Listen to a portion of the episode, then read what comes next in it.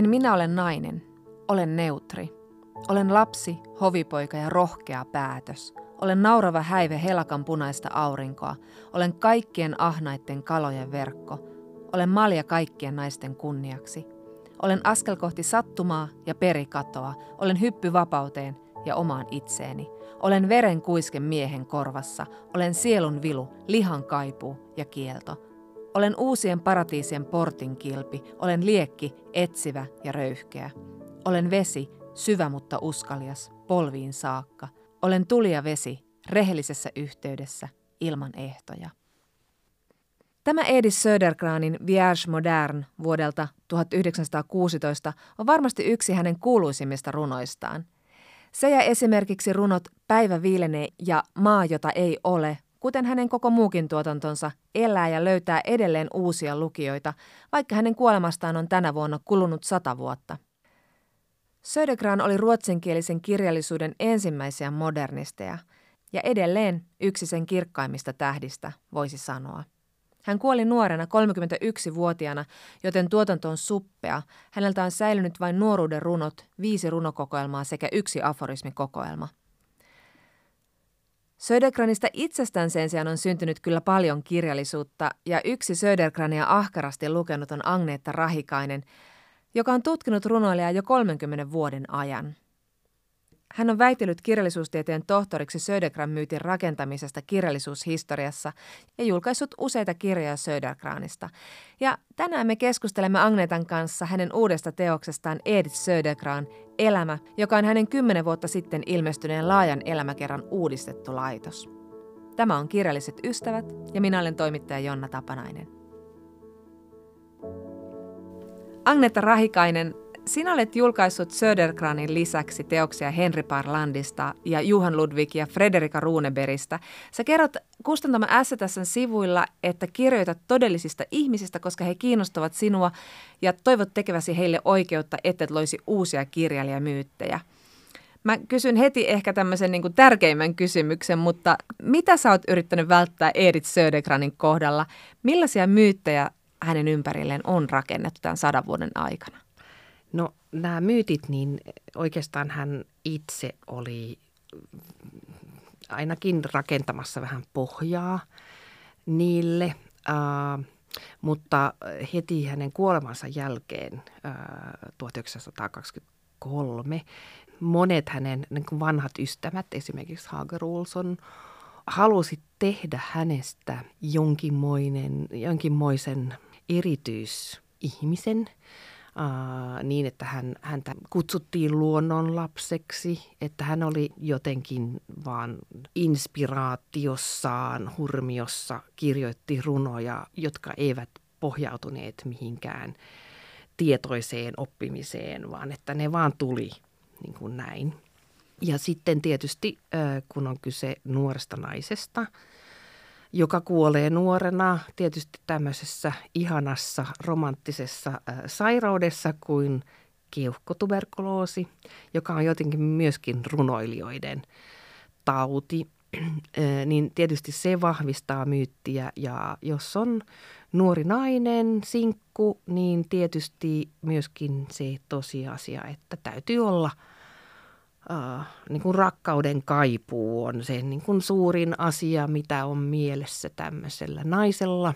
Että no voi voi, kun miten kurja elämä hänellä oli, kun hän oli. Hänellä oli tätä rakkauden kaipuuta ja sitten oli sairas ja keuhkotauti ja väärin ymmärretty tietysti ja köyhä ja yksinäinen ja kaikkea tätä.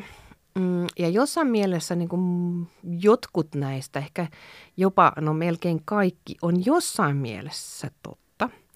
Mutta se on vähän niin kuin, äh, on olemassa tämmöinen tarina äh, sokeista ihmisistä, jotka koskettelee äh, norsua ja yksi niin kuin koskettelee häntää ja joku korvaa ja jalkaa ja ja sitten niin kuin ne tekee jonkunmoisen hahmon siitä norsusta, että minkä tyyppinen se on. Et se on vähän näin, että otetaan niin palaa tästä elämästä ja sitten se on niin kuin näin koko ajan. Mutta kaikkihan me tiedämme, että ihminen kehittyy, ihminen muuttaa mieltään. Ja esimerkiksi just Södergranin tapauksessa, niin hän oli täynnä paradokseja ja muutti mielensä melkein jokaisesta asiasta ja täynnä ristiriitaa ja niin kuin monet ihmiset on. Niin mua ärsytti se, että ne edelliset elämäkerrat oli tämmöisiä, että no voi voi, olipa kurja elämä. Et tietysti mulla oli agendana kertoa joku semmoinen toinen tarina siitä, miten voi tulkita tätä elämää.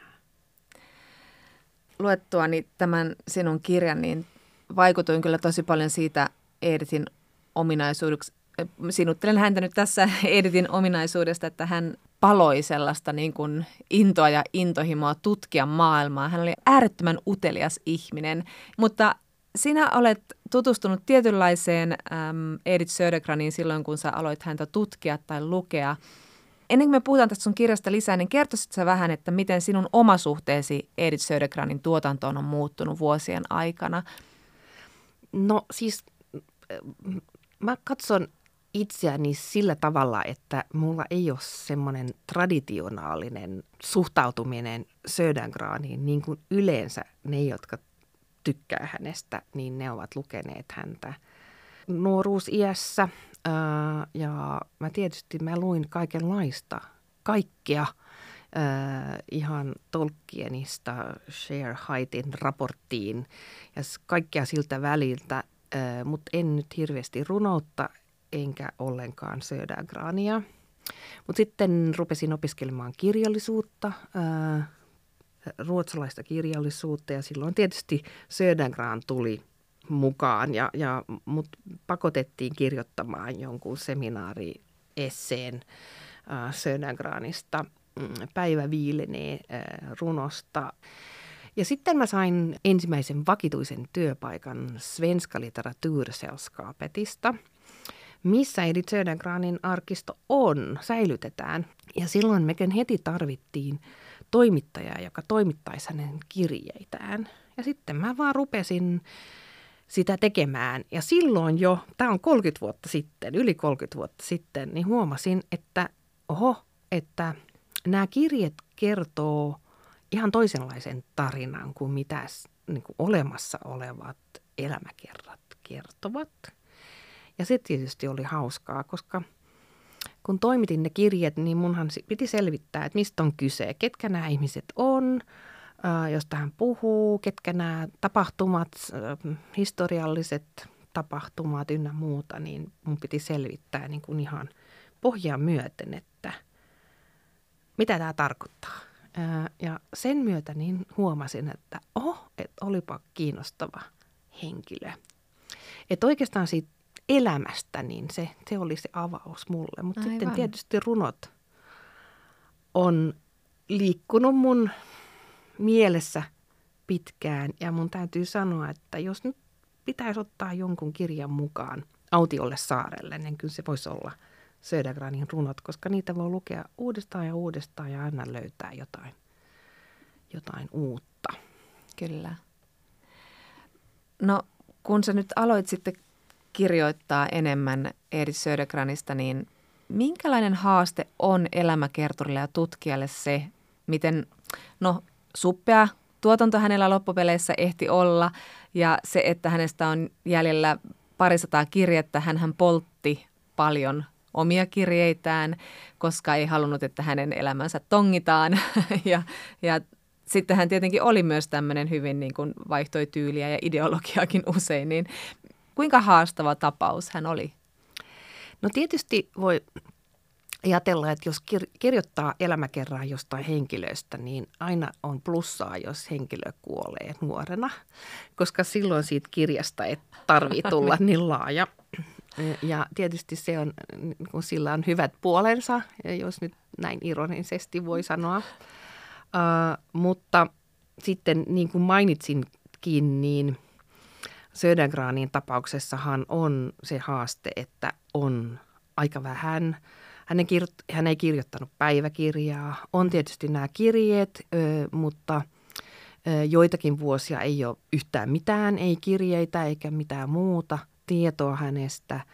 Ja tietysti nuoruusvuodet on, ei, ei, ei ole olemassa oikeastaan paljon mitään dokumentteja, jotka suoraan kertoisi hänestä, mutta ää, ajattelin, että tietysti niin kuin minulle ja toivottavasti myös lukijoille niin olisi kiinnostavaa tietää, että miten on syntyä ja elää Pietarissa 10-luvulla ja minkä tyyppinen tämmöinen pienoismaailma, niin kuin tämä ruotsia puhuva vähemmistö, miten ne eli, miten ne oli, pystyykö elämään esimerkiksi ruotsiksi ja, ja sitähän pystyttiin tekemään. Et se oli niin jännää kertoa oikeastaan Pietarin vähemmistö kulttuurista ja historiasta jonkun verran, koska se on tietysti ollut se maailma, missä Södergran on liikkunut ja tietysti kouluaika ja muutakin, niin voi kertoa siitä kontekstista, että vaikka ei tiedä niin kuin siitä henkilön elämästä niin paljon, niin voi kertoa kontekstista ja, ja, ja pistää tämmöisen henkilön siihen kontekstiin, mitä, missä hän eli ja oli ja liikkui. Mutta tietysti on hankala äh, ajatellen sitä, että kun näitä dokumentteja on niin vähän, niin mun mielestä täytyy olla todella, todella varovainen, ettei, ettei täytä jonkun paperilapun merkityksillä, koska voi olla ihan sattumaa, että just nimenomaan tämä paperilappu on säilytetty. Että sen ei tarvitse merkitä kovinkaan paljon tai ei yhtään mitään. Hmm. E, et siinä on aina vaaransa, että tutkijana vähän niin kuin täyttää sitä niin kuin merkityksellä, vaikka sillä paperilapulla ei välttämättä ole mitään. Hmm. Et täytyy suhteuttaa hyvin paljon ja tietysti kaikki elämäkerturit, niin niillä on oma agendansa. Et joko ne rakastaa sitä – henkilöä, josta ne kirjoittaa tai vihaa, tai sitten ne on, yrittää olla neutraaleja, mutta mä en usko, että, että ei, ei voi olla niin kuin neutraali.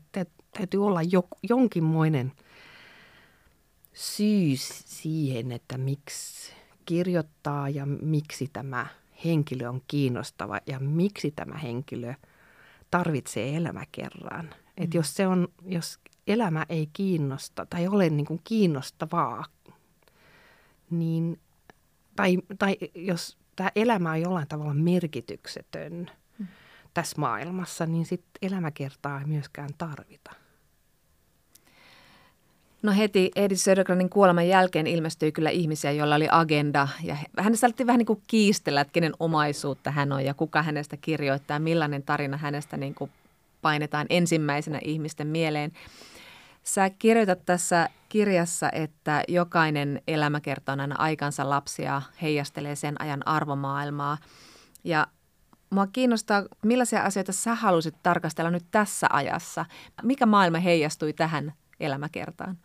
No tietysti, koska itse olen feministi, niin tietysti äh, naisena oleminen kiinnosti mua eniten.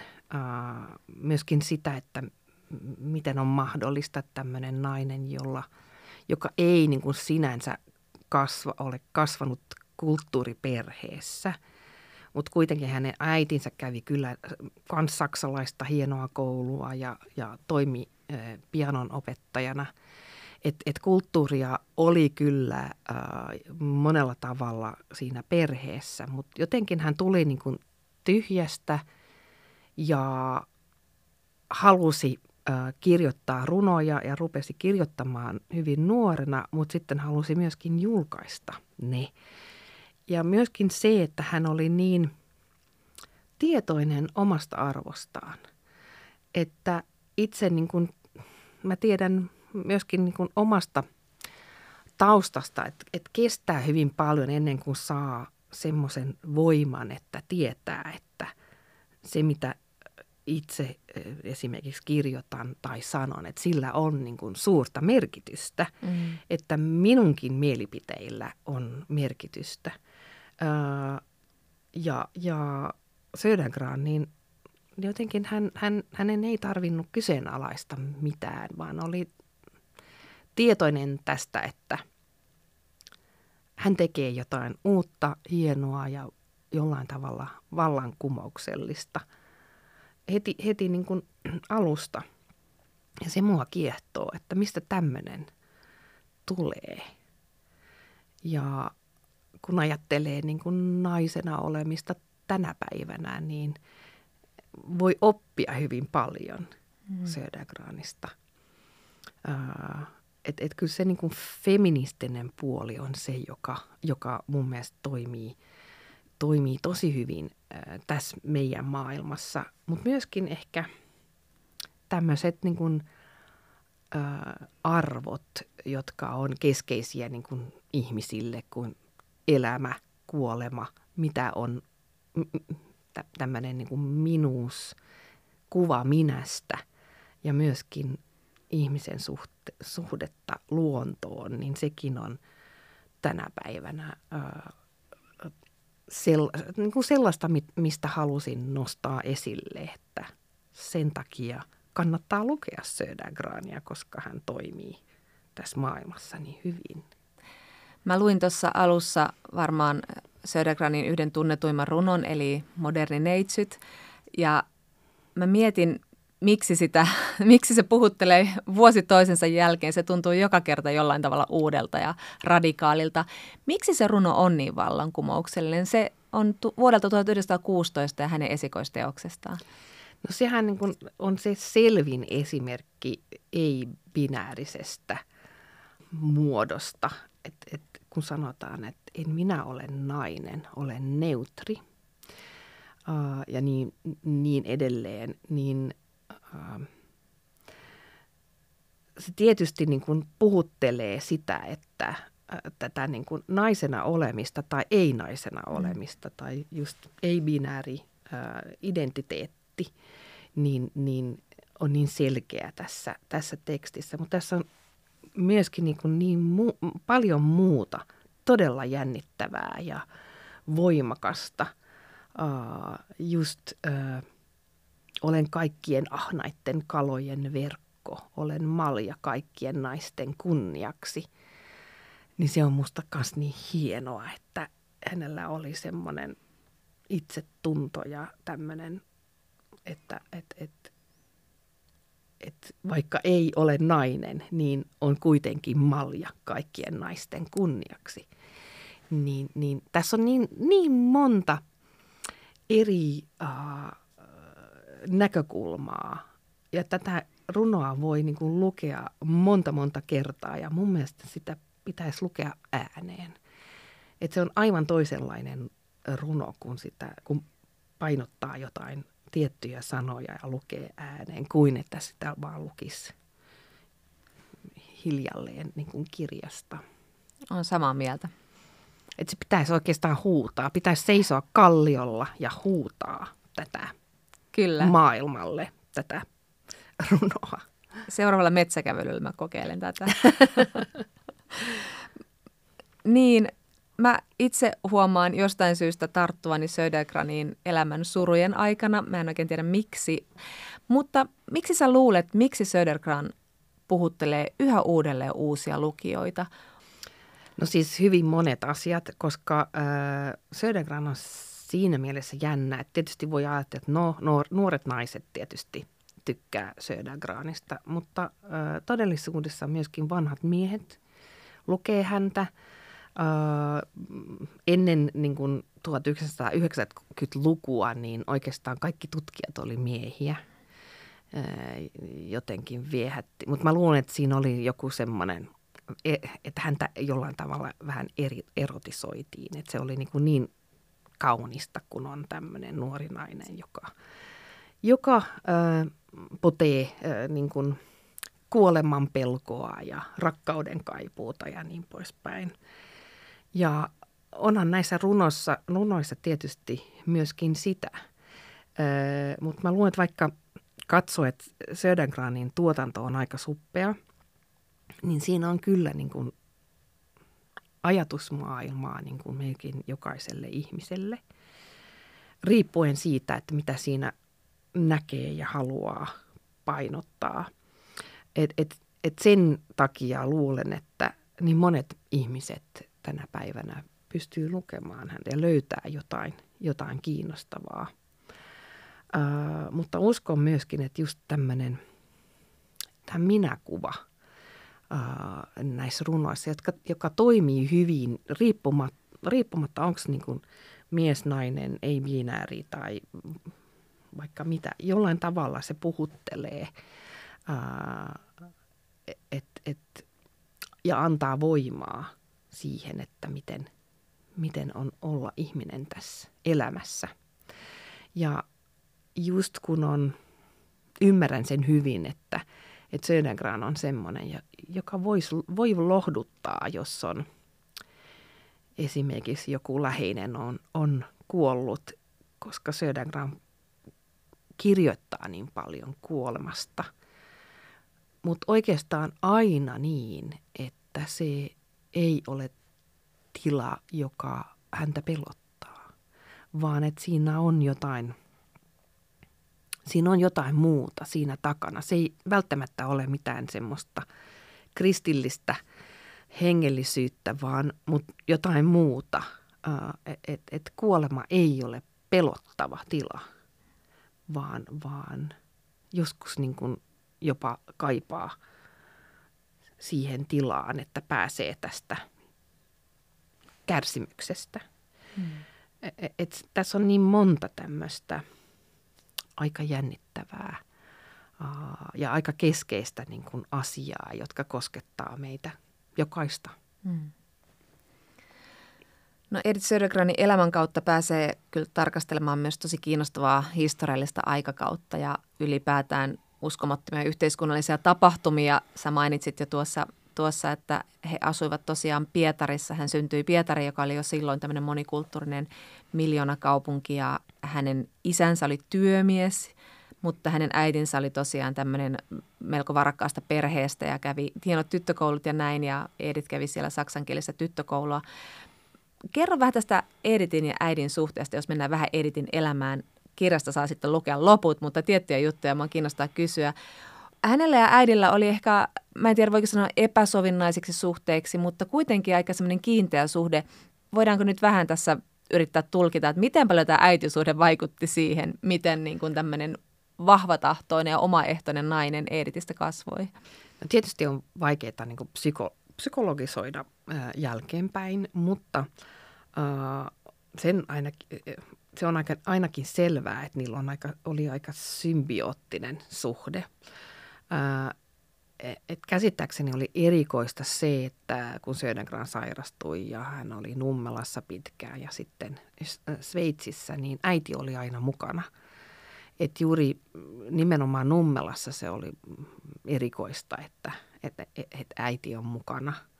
Mutta niillä oli varaa. Se tietysti oli kallista olla, olla parantolassa – ja parantola-elämää voi elää, niin kuin oli tietysti tämmöisiä halvempia vaihtoehtoja, mutta myöskin semmoista porvarillista elämää, jotka, niin kuin, et, et, jos maksaa siitä, niin saa yksityishuoneen ja, ja muuta, niin, niin äiti oli aina mukana, uh, mutta äiti oli myöskin niin kuin tukena, turvana ja uh, ehkä myöskin ensimmäinen, joka luki näitä runoja – Um, ja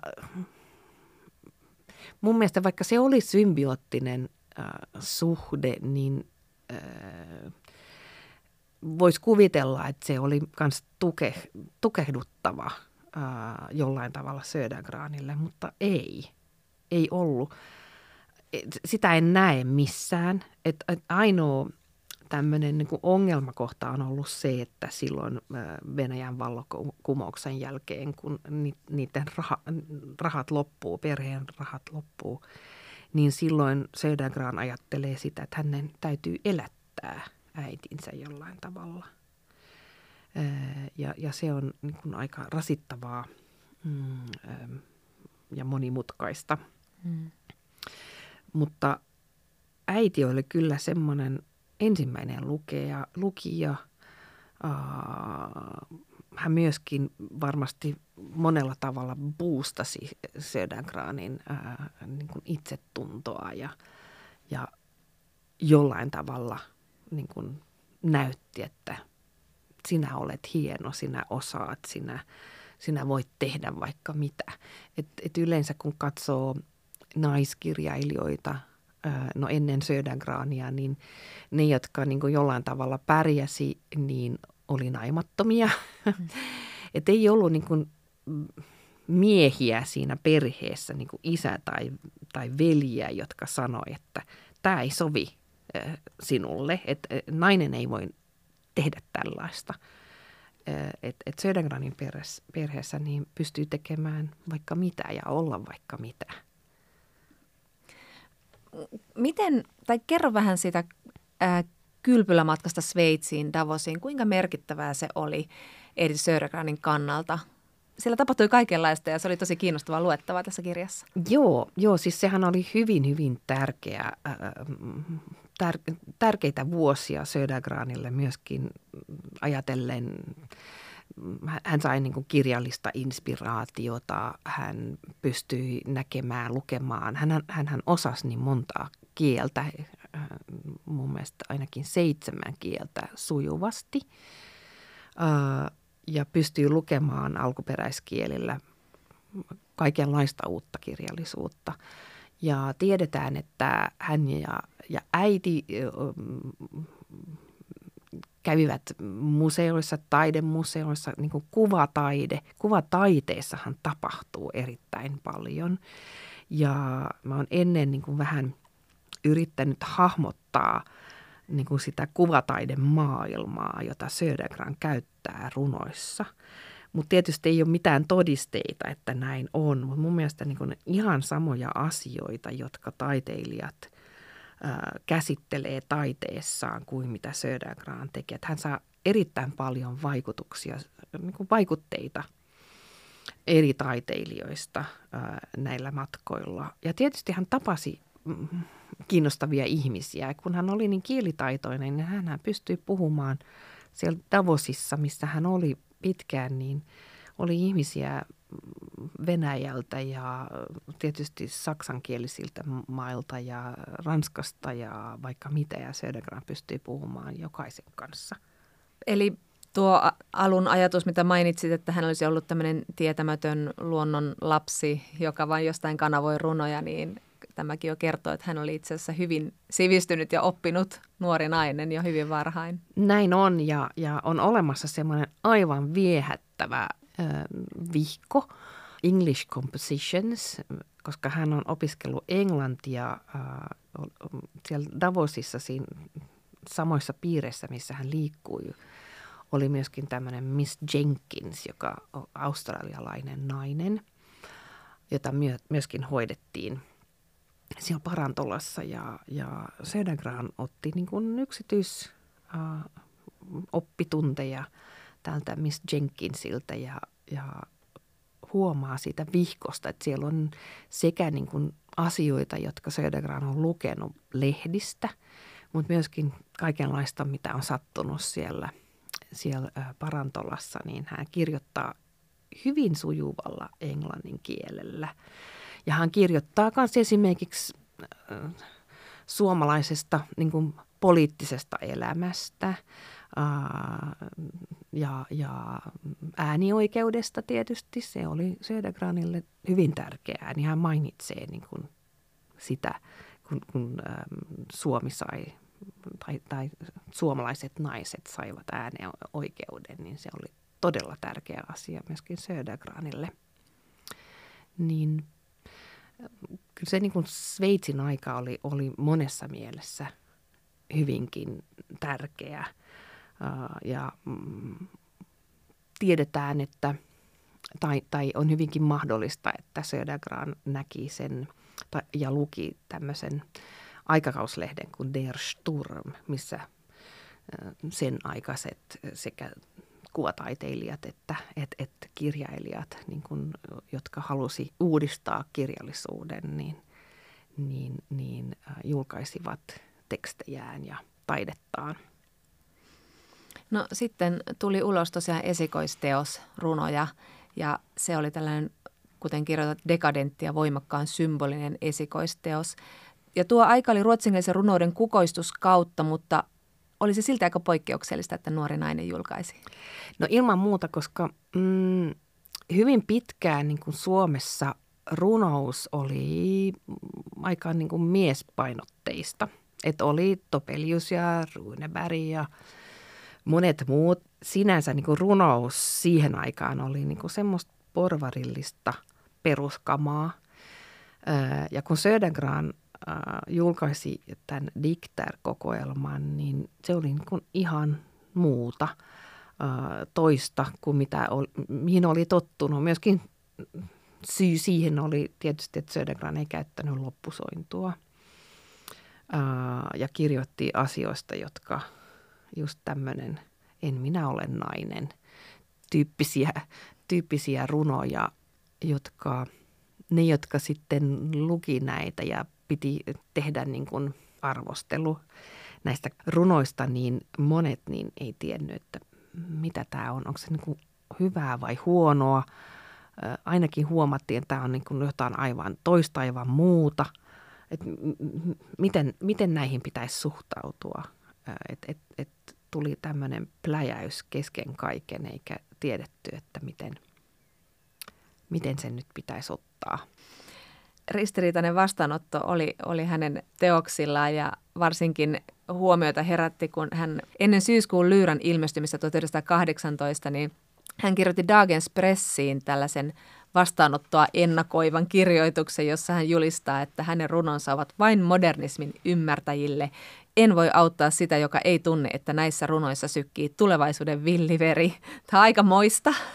Se on aika moista ja hyvin shokeravaa. Ja, ja siinä syyskuun lyyrassahan on myöskin johdanto, mikä on hyvin erikoista. Että yleensä yleensä niin kuin siihen aikaan ei ollut minkään tyyppisiä johdantoja kirjoissa, mutta Södergran julkaisee semmoisen, missä äh, hän myöskin sanoo äh, näin, että itsevarmuuteni johtuu siitä, että olen löytänyt ulottuvuuteni.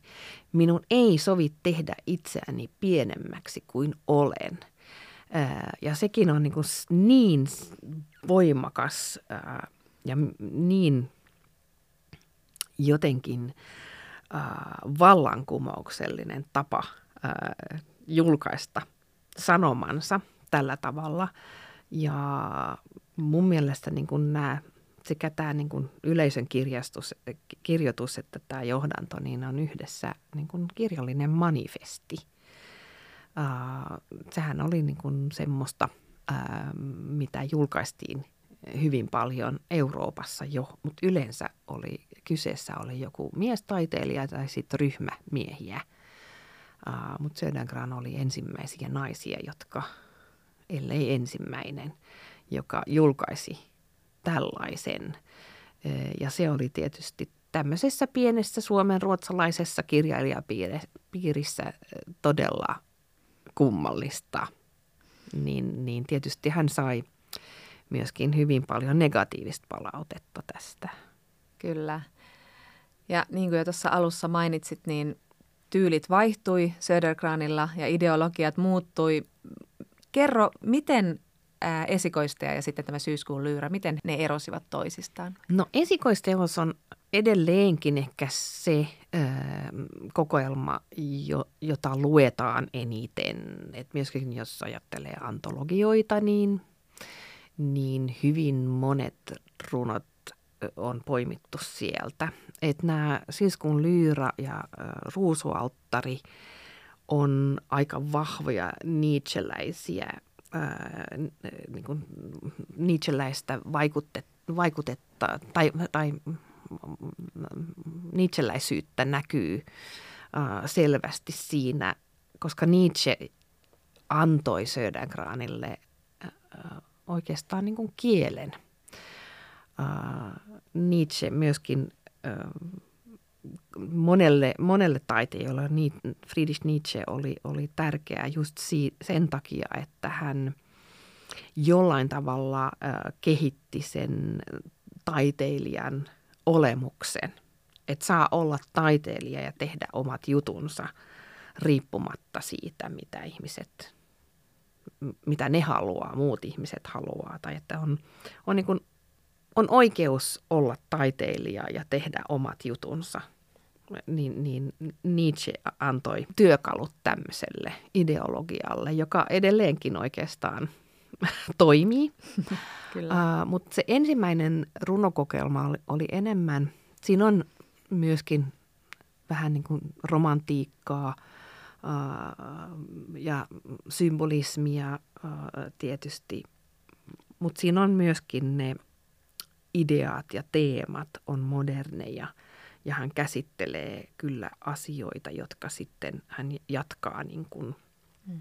näissä muissa kokoelmissa, mutta – mutta monet on nähneet, että just syyskon lyra ja, ja ruusualttari, ää, niin, niin on ollut vähän vaikeita just sen takia, että siinä on Södergran jopa käy Nietzschen haudalla ja, ja, ja niin poispäin. Että et niitä on vaike, vaikea jollain tavalla ymmärtää mm. tänä päivänä, mutta eihän, eihän kaikkea tarvitse – tarvitse.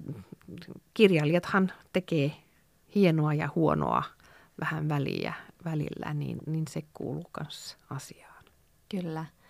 Ja siellä ruusualttarissa sitten kuuluu myös hänen innostumisensa antroposofiasta ja Steinerin ajatuksista Nietzschen lisäksi. Hän, hän alkoi niin viehättyä tämmöisistä luontokokemuksista ja niiden yhdistämisestä henkisyyteen, että hän oli matkalla siihen suuntaan sitten Kyllä. viimeisenä vuosina. Joo, joo. No Södergran kuolee köyhänä ja sairaana, niin kuin tuossa totesit, ja silloin juuri hänen tuotantonsa oli alkanut kiinnostaa laajemmin. Ja sä kirjoitat, että saman tien herää jälkipolven tarve kanonisoida hänet. Hänen kuolemansa on välttämätön, jotta ruotsinkielinen modernismi saatiin sijoitettua Suomen kartalle. Mitä sä tarkoitat tällä? No siis se on ilmiselvää, että hänen ystävänsä Hagar Olson ja Elma Dictonius, niin tietysti ne kilpailevat toistensa kanssa, että kenellä on se niin kuin ykköspaikka siinä Södergran tulkitsemisessa ja niin kuin historian myötä niin Hagar Olson on se, joka, joka voittaa tämän kilpailun. Ja, mutta molemmathan kirjoittavat Södergranista hyvin, hyvin paljon lehtiartikkeleita ja siinä mielessä molemmathan oli kaksikielisiä, että ne kirjoitti sekä suomeksi että ruotsiksi. Molemmat myöskin julkaisi artikkeleita Ruotsissa, koska Södergran, niin hän oli melko tuntematon Ruotsissa elinaikanaan. Et se oli vasta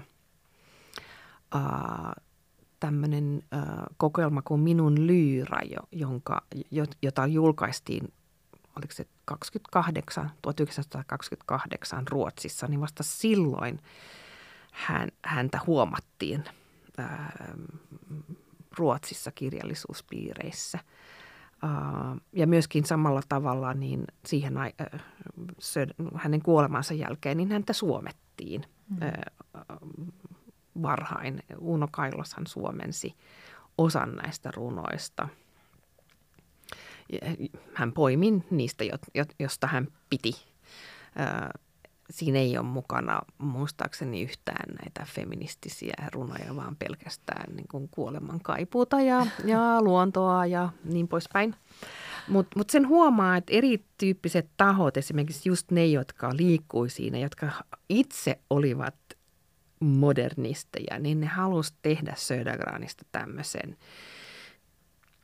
ihannekuvan, joka, joka kaikki niin kuin pitää verrata Södergraniin. Et Södergranin oli se ensimmäinen, tämä pionieri ja vallankumouksellinen ja sitten pystyy itse heijastamaan niin kuin omaa taiteilijuuttaan niin kuin Södergrania kohtaan, että, että jotenkin nostaa itsensä myöskin siihen samaan piiriin, että missä Södergran oli se esikuva. Öö, ja huomaa, että on niin kuin hurjasti erityyppisiä riitoja, jotka, jotka sitten kuoleman jälkeen niin on, on tämmöiset vähän konservatiiviset kirjailijat, jotka kans pitää Södergranista, mutta ne pitää niin kuin omasta Ne, ne niin kuin muokkaa Södergrania niin, että hän toimii myöskin niin kuin, äh, kulttuurikonservatiivisesti. Ja sitten hän, hänestä tehdään niin kuin radikaalimpi, niin sitten hän toimii myöskin näissä vähän äh, vasemmistokirjailijapiireissä. Ja hän, hän toimii, toimii niin kuin Ruotsissa jollain tavalla, joka on myöskin häntä silloin eksotisoidaan hyvin paljon, koska Ruotsissa on myöskin tämä niin kuin karjalaisuus niin, niin, niin, ja, ja venäläisyys, nämä ominaisuudet, niin yritetään niin kuin kans saada mukaan tähän keitokseen. Ja tietysti niin suom, suomen kielellä, niin just Uno Kailaan käännösten myötä, niin hänestä tehdään tämmöinen kuoleman kaipaava mm, luontorunoilija, joka, joka, joka niin kuin toimii myöskin jollain tavalla näen sen, että, että Södergran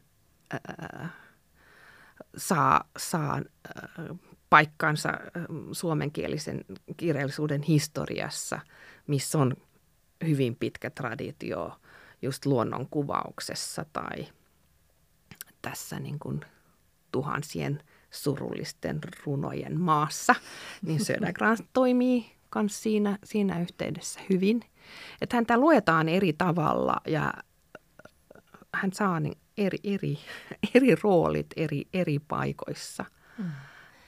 No Agneeta Rahikainen, luuletko sä, että Edith Södergranista voi löytää vielä jonkun uuden puolen, kun sä oot tätä jo näin kauan tutkinut ja lukenut? No siis häntä voi vielä tutkia. Kyllä tässä, hän, hänestä löytyy siis vaikka mitä ää, edelleenkin. Ja ää, oikeastaan aika huomattava osa hänen tuotannostaan niin on aika vähän tutkittu. Ja se on niin kuin nuoruuden runot, jotka on kirjoitettu saksaksi suurimmaksi osaksi. Siinä on joitakin runoja myöskin ranskaksi ja yksi ainoa venäjäksi ja sitten monet kyllä ruotsin kielellä myös. Mutta luulen, että just se, että ää, nykypäivänä ollaan vähän kielirajoitteisia, että se Saksan, ne saksalaiset runot, niin niissä on loppusointuja, ne on enemmän tämmöisiä muodoltaan traditionaalisia, mutta kyllä siinä oli, kyllä niissä on niin jänniä teemoja, että hän, hänellä on esimerkiksi runo, missä runon minä, tämä koko runon, runo kokonaisuudessaan käsittelee runon minän ruumiin avausta. Oho. Ja se on kyllä aika hurjaa. Ja sitten hän kirjoittaa kuukautisista ja sellaisista asioista, jotka on mun mielestä aika jänniä ja radikaaleja ajatellen sitä aikakautta. Aina löytyy uutta. Tämä oli Kirjalliset ystävät ja tänään siis keskustelimme Agnetta Rahikaisen kirjasta Edith Södergran Elämä.